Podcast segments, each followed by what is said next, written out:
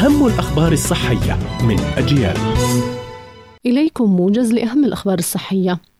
الاستلقاء مباشرة بعد تناول وجبة الطعام يؤدي إلى عدم الراحة وحرقة المعدة والارتجاع الحمضي ما يمكن أن يعطل عملية الهضم. وللتخفيف من هذه المخاطر وتعزيز عملية الهضم الأمثل ينصح بالحفاظ على وضع مستقيم لفترة طويلة بعد تناول الطعام ويفضل أن تكون لمدة ساعتين إلى ثلاث ساعات على الأقل من خلال البقاء في وضع مستقيم فإن الشخص يسمح للجاذبية بالمساعدة في نقل الطعام عبر الجهاز الهضمي بشكل أكثر فعالية كما يساعد على منع حمض المعدة من التدفق مرة أخرى إلى المريء ما يقلل من احتمالية حرقة المعدة. رفة العين من الحالات الشائعة التي تتزامن عادة مع التعب أو التوتر دون أن تكون مؤشرا على خطر صحي.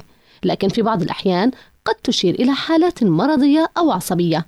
ويمكن تعريف رفة العين التي تعرف أيضا باسم ارتعاش العين ونفضة العين ورعشة العين بأنها حركة أو تشنج في الجفن أو عضلات العين التي لا يمكن السيطرة عليها. ومن العوامل التي يمكن أن تتسبب في ارتعاش الجفن قد تشمل الأضواء الساطعة، أشعة الشمس، إجهاد العين، قلة النوم، الإرهاق والآثار الجانبية لبعض الأدوية بالإضافة إلى الكحول والتوتر.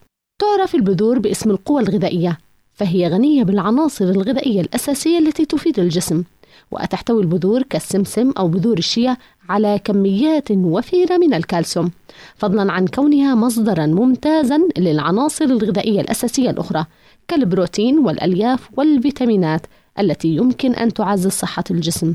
كانت هذه أهم الأخبار الصحية قرأتها روزانا طه إلى اللقاء.